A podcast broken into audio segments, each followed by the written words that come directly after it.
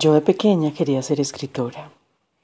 Creo que fue de ver a mi padre abajo de una palmera escribiendo que alguna vez tomé por primera vez un cuaderno, uno que aún conservo, y desde entonces he llenado muchos, miles de hojitas y servilletas, y lo considero un privilegio.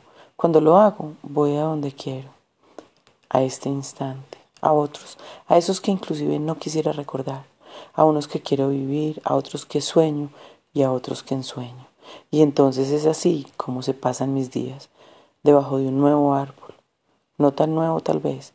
Creo que tiene más de 200 años. Eso dice, y yo le creo. Y ellos no mienten, y no mienten porque llevan escritos sus años de muchas formas, y aunque yo no necesito leerlas, le confío a este mis más íntimos secretos, mis deseos, mis sueños.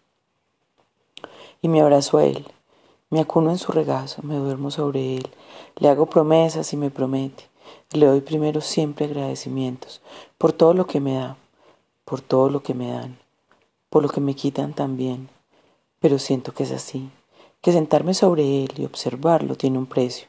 Lo pago, porque es un amigo silencioso, callado, que no pide nada, pero al que se le debe todo. Entonces trabajo permanentemente para que él y otros sigan en pie.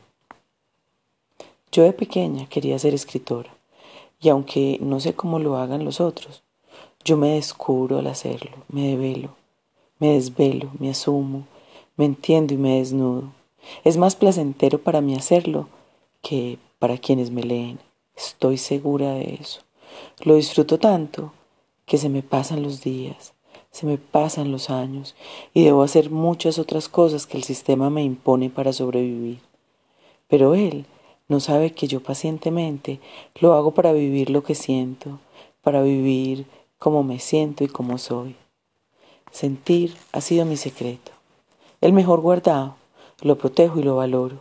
Ha sido durante más de 26 años mi certeza, y pienso en todo lo que hay por hacer, en todo lo que debemos superar y hacer para vivir, y entonces no temo, lo hago. Hay veces este sistema me alcanza y no soy capaz, porque es uno en el que, al parecer, somos por lo que tenemos y no por lo que somos.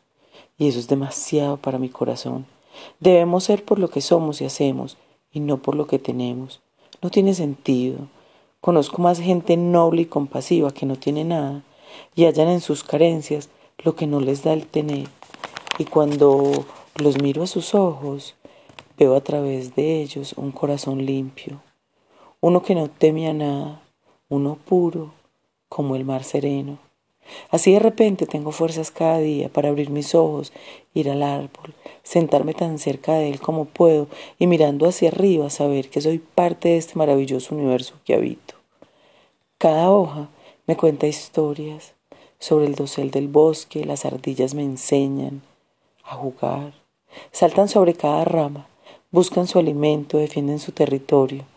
El viento frío me roza, las semillas caen, la hojarasca suena, mi piel se funde con la tierra y me siento viva. Estoy viva, he crecido. Mi abrazo.